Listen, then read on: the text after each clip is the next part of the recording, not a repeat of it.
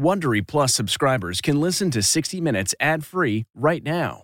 Join Wondery Plus in the Wondery app or on Apple Podcasts. This spring, if you'd rather spend time enjoying your lawn instead of trying to keep it alive, there's good news. TruGreen is the easiest and most affordable way to get a beautiful lawn. All you have to do is water and mow, and they'll do the rest. Weed control, fertilization, aeration, and even some things you might not even think of. They'll do all of it, while you can do literally anything else. With TruGreen, you could have your lawn looking as good as a putting green. That's not hyperbole. TruGreen is the official lawn care treatment provider of the PGA Tour. TruGreen offers a satisfaction guarantee, and they have a verified best price promise, which guarantees you the lowest price with no compromise on quality. You do you. Let TruGreen do your lawn care. Visit TruGreen.com to get the best lawn at the best price with the best people guaranteed. This episode is brought in part to you by Audible, your go-to destination for thrilling audio entertainment. Whether you're looking for a hair-raising experience to enjoy while you're on the move or eager to dive into sinister and shocking tales, Audible has an exclusive collection of thrillers from best-selling authors that will keep you on the edge of your seat. Like James Patterson's first audio-only thriller, The Coldest Case. Experience stories like never before, where every chilling detail is brought to life by captivating sound design. Plus, as an Audible member, choose one title a month to make yours forever. And now, new members can try Audible free for 30 days. Just visit audible.com/WonderyPod or text WonderyPod to 500-500. That's audible.com/WonderyPod or text WonderyPod to 500-500.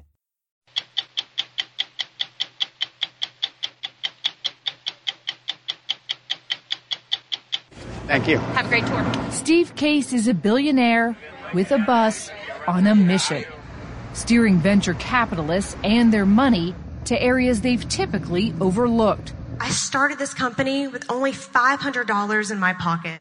Places like this old church in Memphis have become the stage for entrepreneurs to pitch their products. The winner of the pitch competition is Soundways. And hope to get a share of Case's $150 million fund. Our adventure led us high above the Arctic Circle to find out why the Earth is warming so fast so far below. How far below the surface are we right now? Right now we're about 10 meters. So about 30 feet. Yeah.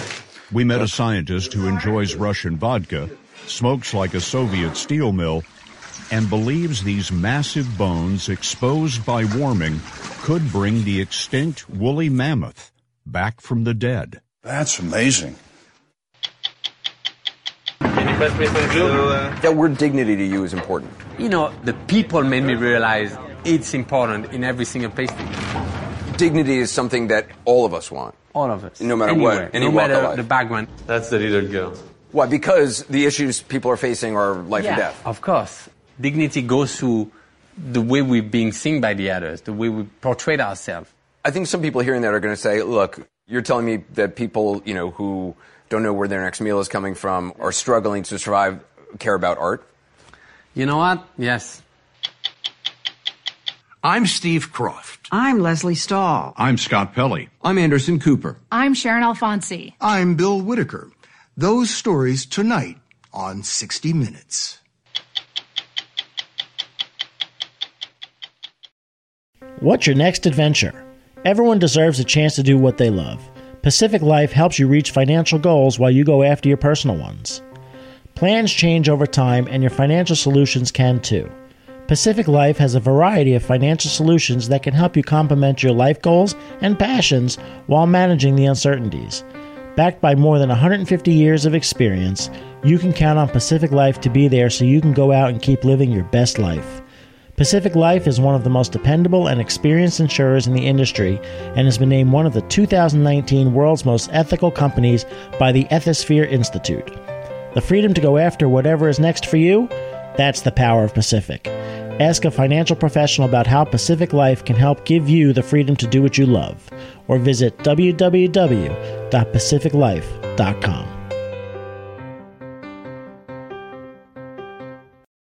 For years, pundits have declared the United States is split into two Americas, a nation divided by politics, geography, and the economy.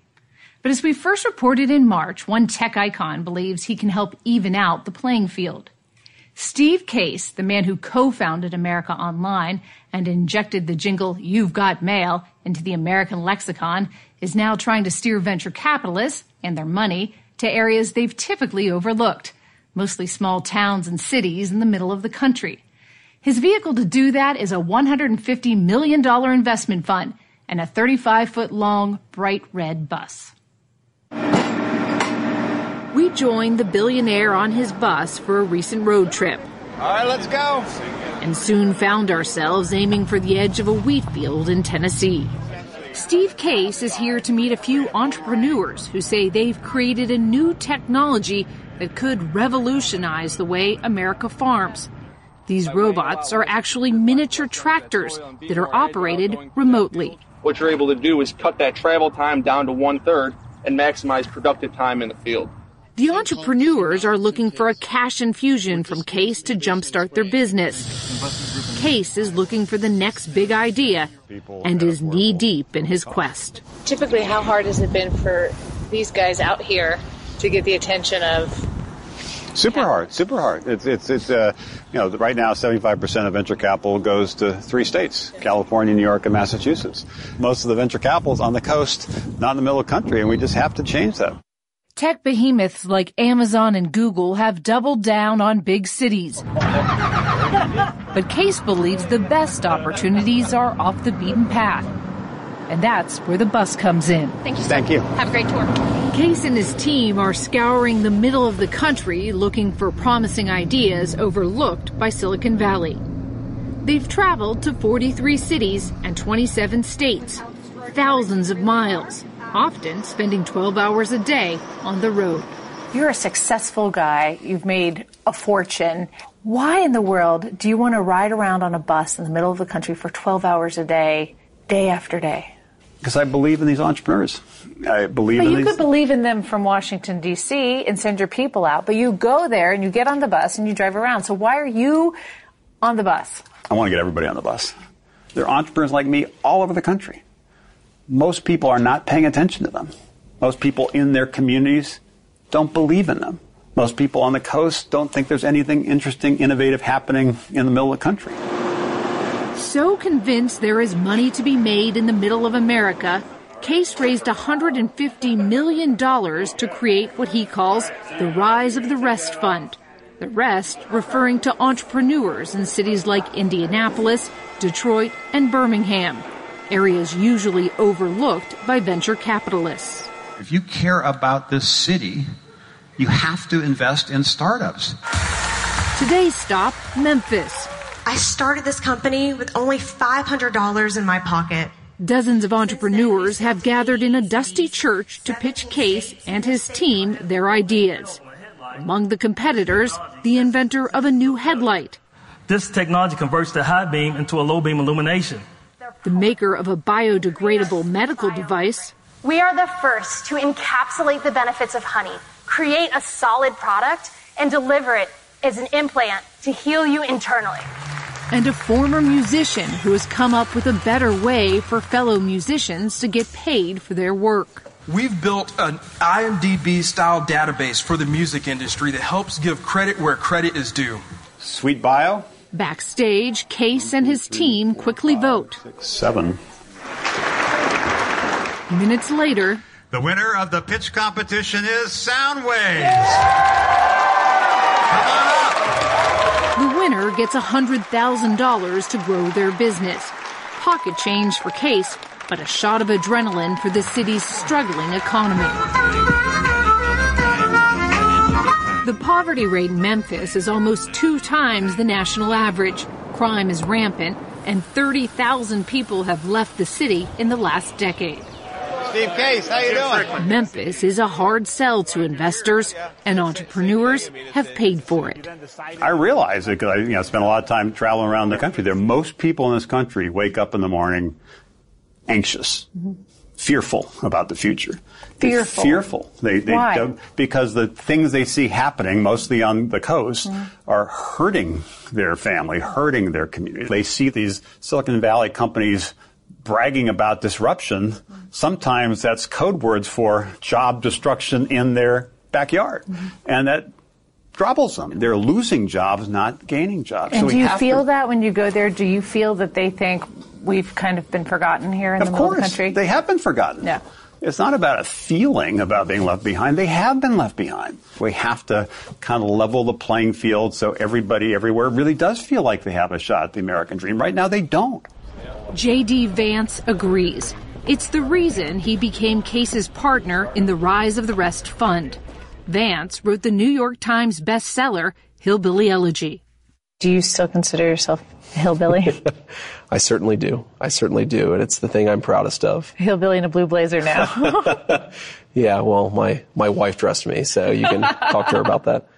Vance's book details his upbringing in Appalachia, surrounded by heartbreaking poverty, drug addiction, and instability.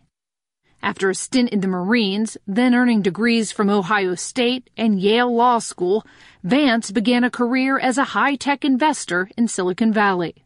I definitely get a little bit skeptical when somebody's developing a new app for parking and they tell me they're changing the world. So I do think sometimes folks in San Francisco can drink a little bit too much of their own Kool-Aid.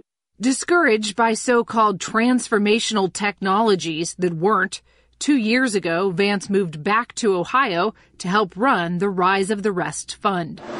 He says many of his Silicon Valley friends had preconceived ideas about people from small towns. Did you ever feel like you had to be defensive about where you were from? Oh, sure.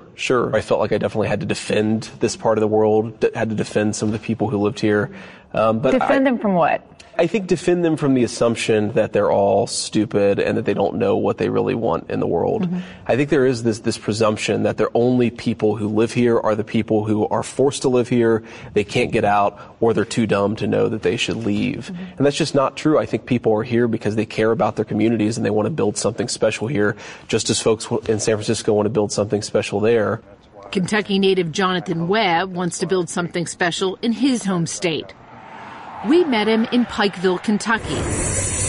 Once a thriving coal town in the heart of Appalachia, it's been hemorrhaging jobs and residents. 1 in 3 people here make less than $12,000 a year, living below the poverty line. Webb thinks Kentucky's the perfect place to build high-tech greenhouses, and here's why. Most U.S. produce comes from the West and Mexico, traveling thousands of miles to get to our plates.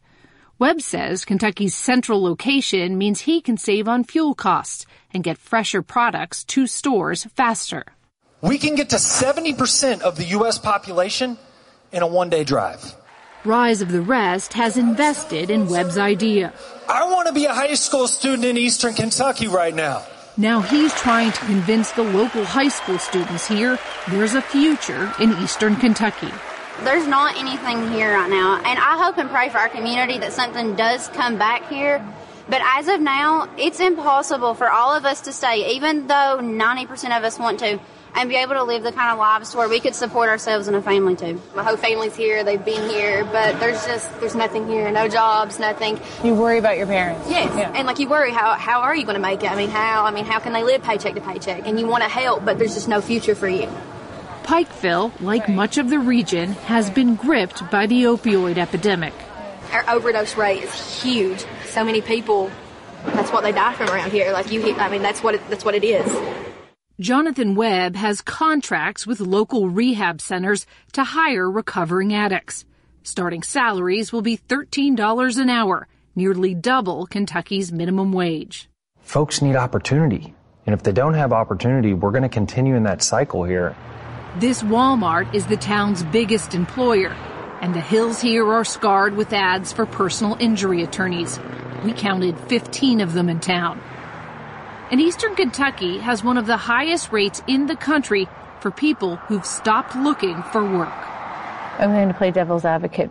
Sure. People who say this is an area that's been riddled with a drug problem, they don't really have the desire to work. What do you say to that? How do you answer that? We shouldn't just accept that the story should be one of decline. And that's what I think, at its core, what Rise of the Rest is about is refusing to see the worst in any place. We want to see the best. I'm a venture capitalist, so I'm pretty comfortable with risk. If you look, even the best venture capitalists, a very large share of the companies that they invest in fail. Mm-hmm. And to me, what we ultimately want is to recognize that just because a place is risky doesn't mean it can't ultimately be productive. But I understand. It's not easy. No, it's certainly not easy. And I don't think that 5 years from now we're going to completely change the economy of Appalachia or any other part of the country. But I do think that what you're seeing is some real long-term momentum to bring more economic prosperity to broad parts of the country, not just a few cities on the coast. In the past year, the Rise of the Rest Fund has invested in 125 companies in 63 cities. Some of the biggest names in business are investors, members of Walmart's Walton family, former Facebook president Sean Parker, and Google's Eric Schmidt. Give the one thing. Not just offering cash, but advice to the entrepreneurs. They've had some success. Watchmaker Shinola, who they discovered on their first bus tour through Detroit, now has more than 30 stores. In Baltimore, a city that has long struggled with pockets of extreme poverty, they invested in Catalyte, a company that developed an artificial intelligence test to identify people with aptitude for software development. No experience or education required. Pass the test and Catalyte will train you.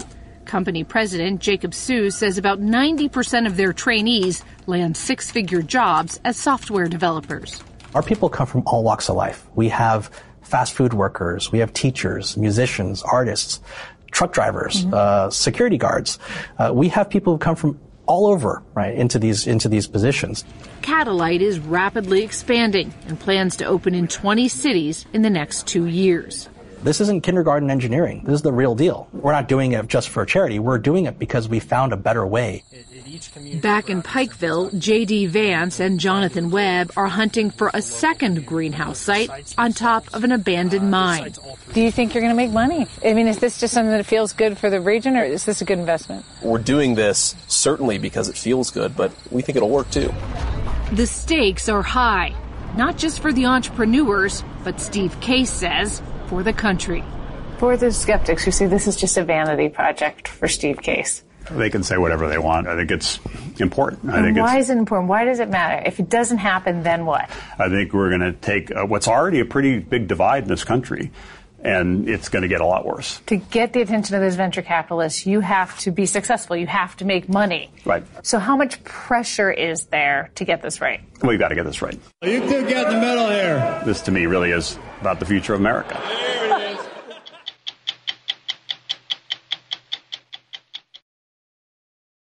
Temperatures in the Arctic continue to warm twice as fast as the rest of the world.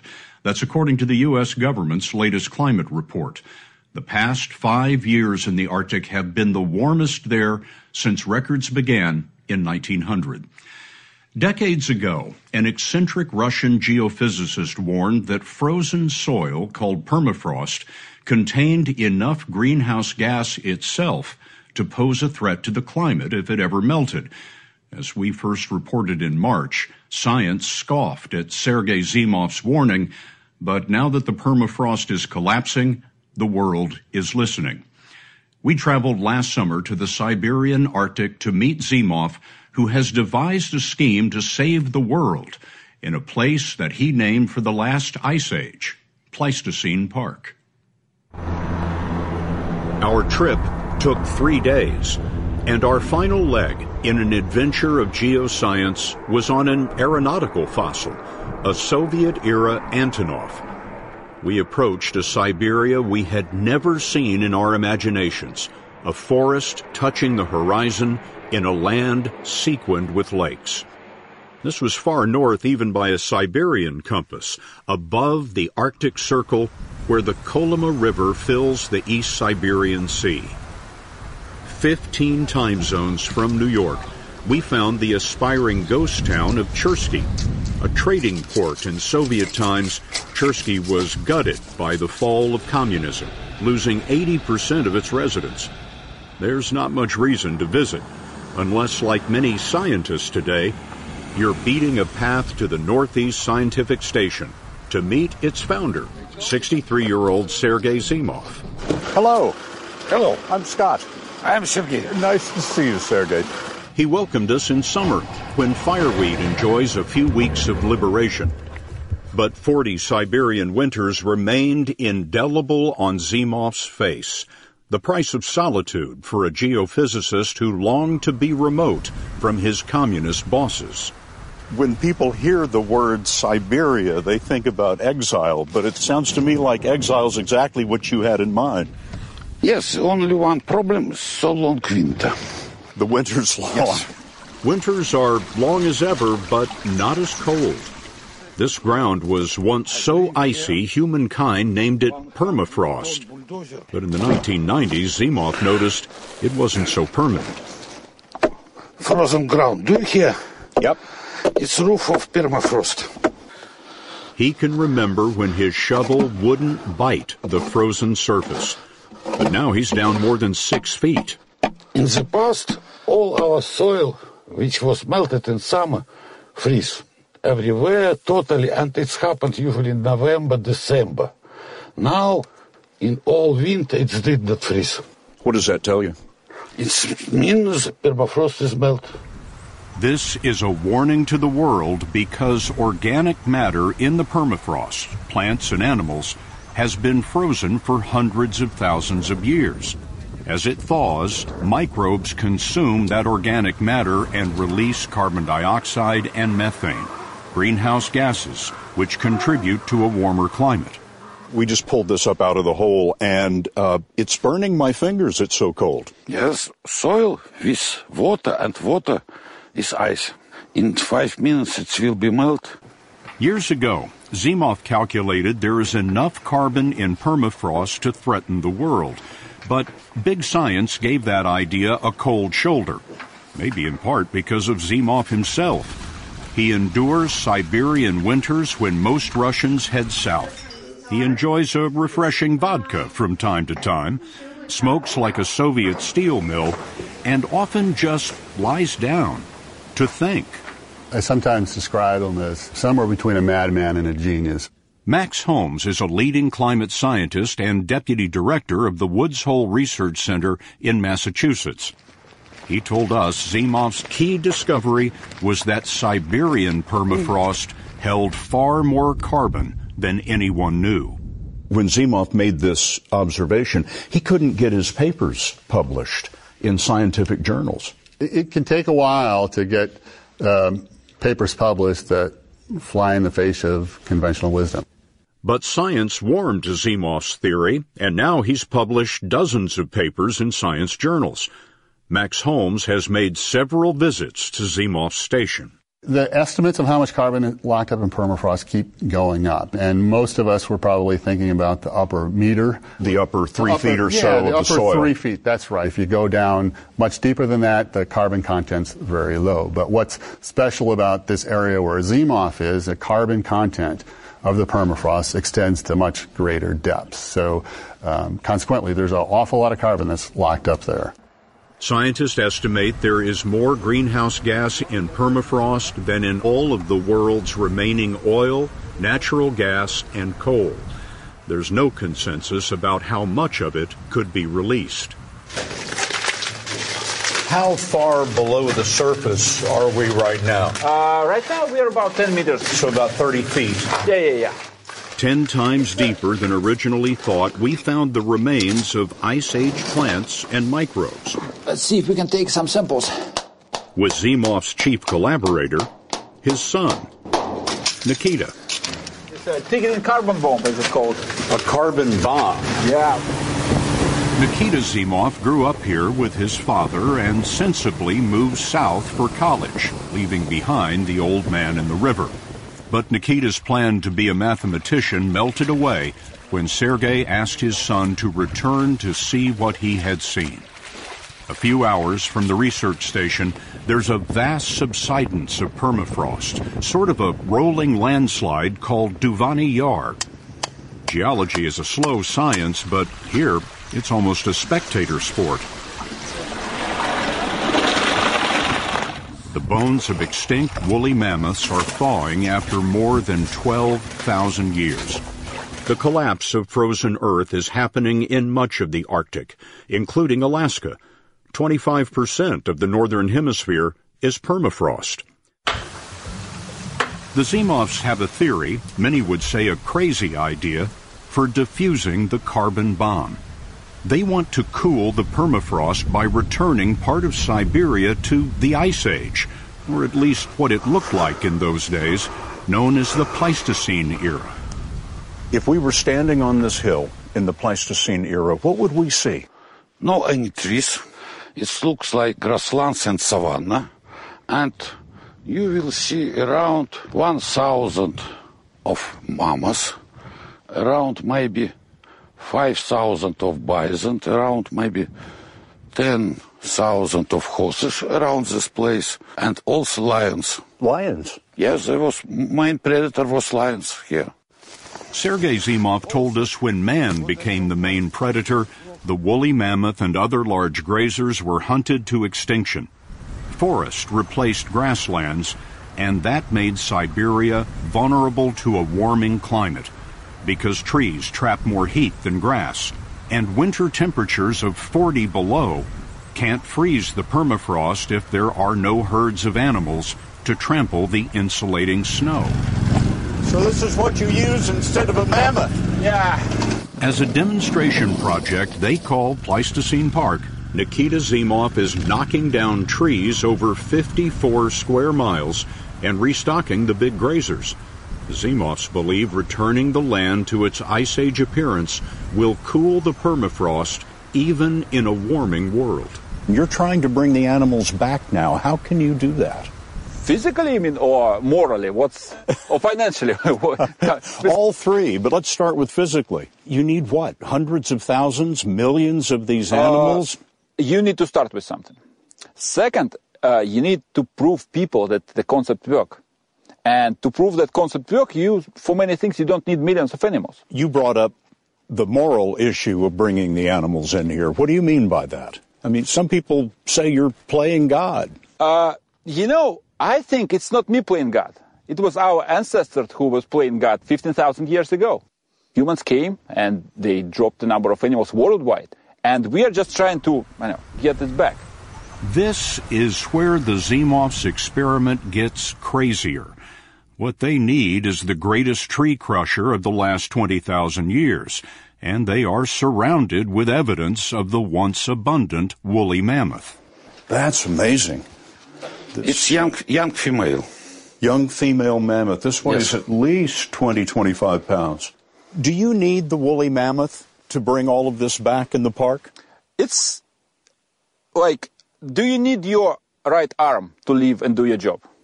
No, you don't need it, but with your arm, you will do it better. So same with mammoths. Today, one place you might get a woolly mammoth is in Boston, Massachusetts, specifically in the lab of Harvard geneticist George Church. Sergey is hoping that you're going to deliver a mammoth to him. Can you do that?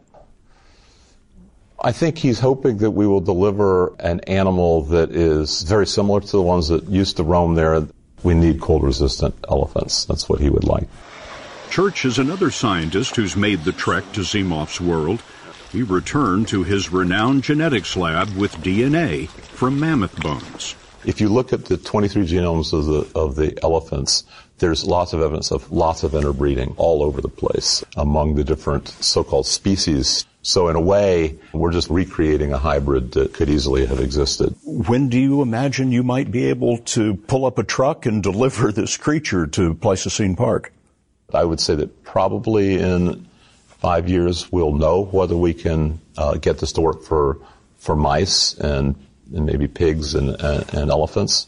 And then if we can get embryos to grow in the laboratory all the way to term, then it's probably a decade. The Zimovs have not convinced everyone in climate science. Critics say they lack long-term temperature records of the permafrost, and their work is restricted to a relatively small area.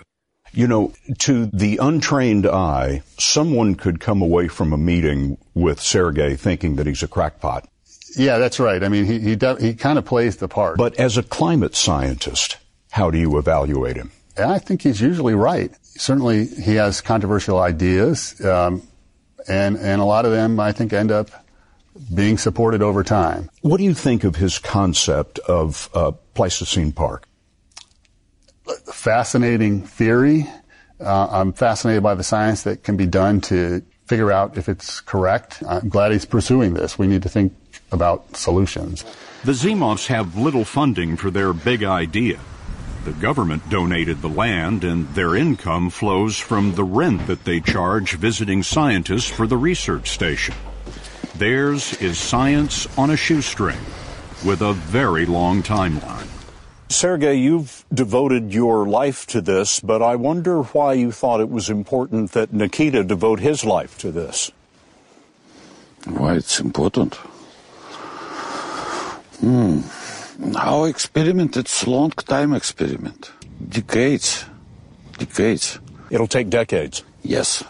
And it's also, you think about my grandchildren.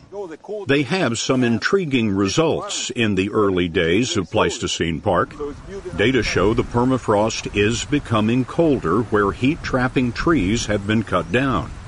It's a little more weight on the genius side of the madman scale, and perhaps early evidence that resurrecting the future of the world may depend on burying Siberia's past. New animals have arrived at the park since our story first aired in March. Not mammoths, but a dozen bison from Denmark. It took Nikita Zimov and his crew more than a month to bring them by land and river to their new home.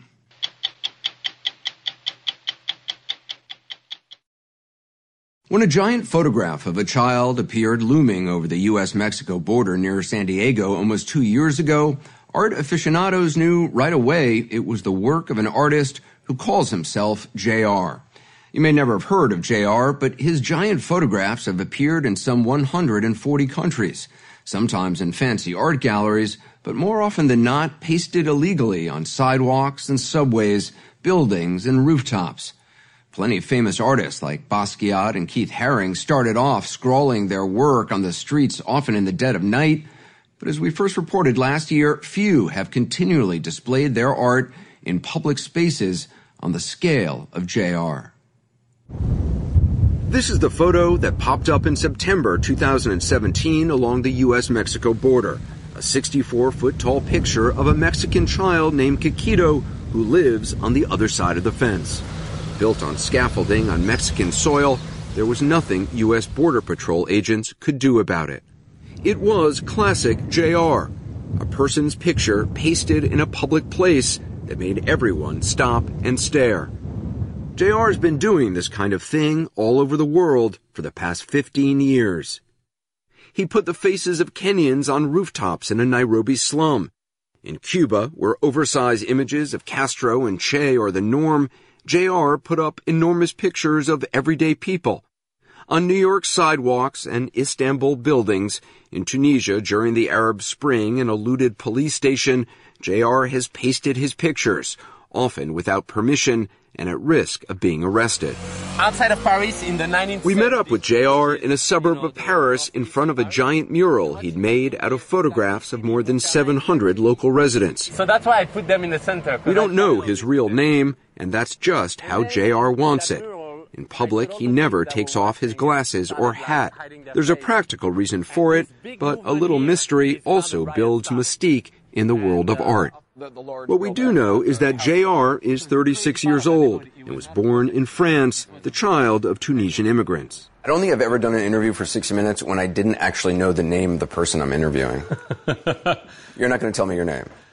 Would it help, you know? I mean, in a lot of countries... It would help me. In countries where I got arrested... It's important for you to be anonymous. Yeah, because, unfortunately, when I travel in a lot of other countries where what I do, just paper and glue, is not considered as art, I get arrested, deported, put in jail. What's art in one country is a jailable offense in another. Exactly. J.R. has been committing jailable offenses since he was a teenager. He says he was repeatedly kicked out of high school and would sneak out at night with friends, spray painting graffiti in hard-to-reach areas. Graffiti or tagging, what was the appeal of that? we all have that sense of, I want to exist. I want to, like, show that I'm here, that I'm present. Graffitiing was saying, I am here. I am a person. Exactly. I'm here. I exist. His foray into photography began, he says, by accident. I found a camera in the subway, a tiny camera. You really just found it? Yeah, no, okay. It's true. And it's funny because a lot of friends tease me. Yeah, right, you started your career stealing a camera. I'm not sure the police would believe that story, but... I know, but, you know, some things are true. Exactly. And at some point I realized I was not the best in graffiti. You know, I had the balls to climb any building you want, but I would not do the craziest piece. But I was with friends who were amazing. Then I realized, wait, let me document the journey. The journey of it. Yeah, and so I went from... I exist to they exist, and I realized the power of that. Once photography got into the picture, it was about these other people exist. Exactly. They exist. They exist. On remarche ensemble, là, tu vas vers Clichy plage. Many of J.R.'s friends in this Paris suburb, whom he began taking pictures of, felt they didn't exist in the eyes of French society.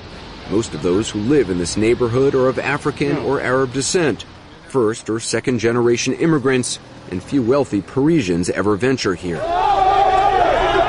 In 2005, riots broke out in this neighborhood after two kids died while being chased by police. The violence spread across France.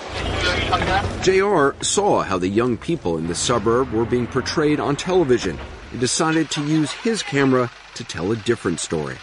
You would see the riots, everyone had hoodies, and then so any kids coming from the suburb would look like a monster to you. So that's when I started photographing them from really close. And I said, I'm going to put your name, your age, your building number on the poster.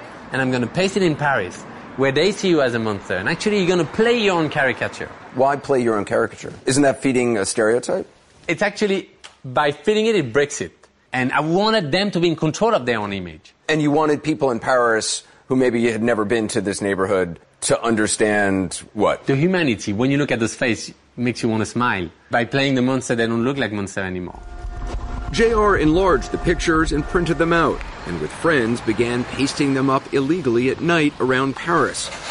Most were immediately taken down, but the mayor of one Parisian district gave J.R. permission to paste them on a wall outside a museum. It was J.R.'s first official public art exhibit.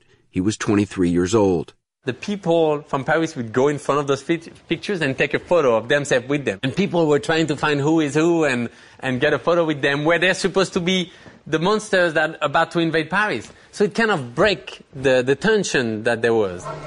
The idea of breaking tension through photography was a revelation to J.R. In 2007, with money saved from odd jobs, he decided to head to Israel. It was after the Second Intifada, and his plan was to paste photographs on the wall separating Palestinians and Israelis in the West Bank. So I started making a list of people doing the same job on each side, hairdresser, taxi driver, security guard, teacher, student. And then I would go and I would say, look, I want to paste you, playing your own caricature of how the other sees you, but I would paste you with the other taxi driver. Oh, yeah, sure, yeah, take my photo. But the other guy, he's never going to accept. They're really close-minded. They're never going to accept. And when I go there, same thing. Each person on each side said, I'll do it, but the person on the other side won't do it. Before he could begin pasting the photographs, J.R. and his team were arrested by Israeli authorities for not having a permit. They were loaded into the back of a wagon and hauled off to jail. After some questioning, they were released and given 15 days to leave the country. Instead, J.R. went to the Palestinian side of the wall and began to paste. I paste a giant photo of the taxi driver and a second photo of the other taxi driver. And, you know, a crowd of people, very quickly, big crowds. And then first guy asks a question. But, my friend, who is this people? I say, oh, one is Israeli and one is Palestinian. And then you have a big silence on the crowd. And I say, so, who is who? And they couldn't even recognize their enemy or their brother. On the Israeli side, to ensure he wouldn't be arrested again, J.R. announced the day and time he was going to put up his photographs. He says so many reporters and onlookers showed up to watch, the authorities decided to just let him go ahead with his project. The attention he got from his work in the Middle East and France led to some sales of his photographs, which then allowed him to begin to travel further afield. Over the next few years in Kenya, Liberia, and Sierra Leone, he focused his lens on women. heroes, he says, who are often treated as second-class citizens. He photographed women's faces and placed them where they could no longer be ignored. A Kenyan woman named Elizabeth Kamanga asked J.R. to paste her picture for all the world to see. The woman asked me, make my story travel. Have my eyes, have my story travel around the world. They want someone that they never heard of to hear, like sending a bottle in the water. Her story did travel, thousands of miles around the world. J.R. pasted her eyes onto a container ship called the Magellan that spent months at sea. In 2008, he ventured into Providencia, the oldest favela in Rio, a slum perched on a hillside controlled by a well-armed gang of drug dealers. J.R. photographed an elderly woman whose grandson was murdered by a rival gang. She agreed to let him paste her image on the stairs leading into the neighborhood. Did you have permission from any of the gangs? From nobody. We start pasting the stairs like that. Great vibe, kids playing. You know, we're just pasting on the stairs. After 10 stairs, huge, like, fights of guns. And, like, it starts going from all over. J.R. and his team were caught in crossfire between police and gang members. We run and we hide like it's the last day of my life. And the next day, we came back and we kept on doing the stairs. And I think that what made the people in the community realize that, okay, we're not just here for a minute. And that first time when that woman was pasted on the stairs, everybody in the community understand what the project was about. It was her. She was standing there, straight and looking strong. Her photo covered 80 steps, and after that, other residents allowed J.R. to post their faces and eyes on the sides of their homes, a display of strength and dignity, he says, that could be seen from the wealthier neighborhood below. That word dignity to you is important. You know, the people made me realize it's important in every single pasting. Dignity is something that all of us want. All of us. No matter what. No matter the background. Why? Because the issues people are facing are life and death. Of course. Dignity goes through the way we're being seen by the others, the way we portray ourselves. I think some people hearing that are going to say, look, you're telling me that people, you know, who don't know where their next meal is coming from are struggling to survive, care about art? You know what? Yes. If you're wondering how J.R. pays for all these projects, so were we. He now has a team of about 16 people working for him out of studios in Paris and New York. He doesn't like to give details of how much his projects cost, but some of the money comes from the sale of limited edition prints of his work. He doesn't accept any sponsorship from corporations, but he does have wealthy art patrons who help him out. There's amazing people out there. There's people that support me. There's someone that gave me a building to put my studio that I don't pay rent, so I don't have to look for sponsors. There are amazing people that I call the shadow philanthropists, the people who really want to change. Shadow philanthropists. Yeah, and that don't look for return. They don't get into philanthropy to get more credit. J.R.'s work may focus on other people, but it's also made him a celebrity in his own right. He has more than 1 million followers on Instagram and routinely is seen in the company of rock stars and other artists. A documentary J.R. directed called Faces, Places was nominated for an Oscar. Fame has its benefits. J.R. doesn't always have to sneak around now. He's often allowed to display his work. So when were you doing the work inside? 2 years ago on Ellis Island in New York Harbor, the National Park Service let him paste old photographs of immigrants at this abandoned hospital. That's the little girl. And what does it mean? You know, I just try to do art in places that it would raise questions rather to give answers. J.R. is now encouraging others to raise questions by pasting their own photographs. He has a website where groups of people with an idea or a cause can send in their pictures. He says he'll enlarge and print them and ship them back. J.R.-inspired images have so far been pasted on walls in dozens of countries around the world. Are you still an artist if you're not taking the photo and you're just printing stuff up and sending it out to people and they're putting it up? I don't know. I mean, I am. I'm much as a printer that I'm a photographer, that I'm a wallpaper man. You know, that's what I do. Man. At the end of the day, I wallpaper buildings, you know. That's what I do. So that's why I think the title artist is the most prestigious title I'll ever get, because, you know, the truth is I pace building. J.R.'s latest project, Chronicles of San Francisco, opened in May in that city's Museum of Modern Art. The digital mural is J.R.'s first exhibit in a major American museum. I'm Scott Pelley. We'll be back next week with another edition of 60 Minutes. If you like 60 Minutes, you can listen early and ad-free right now by joining Wondery Plus in the Wondery app or on Apple Podcasts. Prime members can listen ad-free on Amazon Music. Before you go, tell us about yourself by filling out a short survey at Wondery.com/survey. Are you a fan of 60 Minutes? You can represent the most watched series on television with shirts, sweatshirts, mugs, and more at ParamountShop.com. You can take 20% off with code MINUTES20. That's 20% off at checkout on all 60 Minutes products with code MINUTES20 at ParamountShop.com. Are you ready for an all-new season of Survivor? You better be, because Survivor 46 is here, and it's 90 minutes of twists and turns you don't want to miss. Better yet, after each episode, there's a brand new episode of On Fire, the only official Survivor podcast.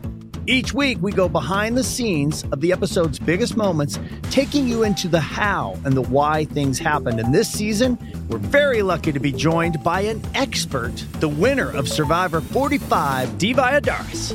What is up? I'm thrilled to be joining this team and to be giving you my take on how and the why players made the moves they did, what it takes to outwit, outplay, and outlast, and to ask Jeff some questions, because even after 26 days out there, there is still a lot for me to uncover.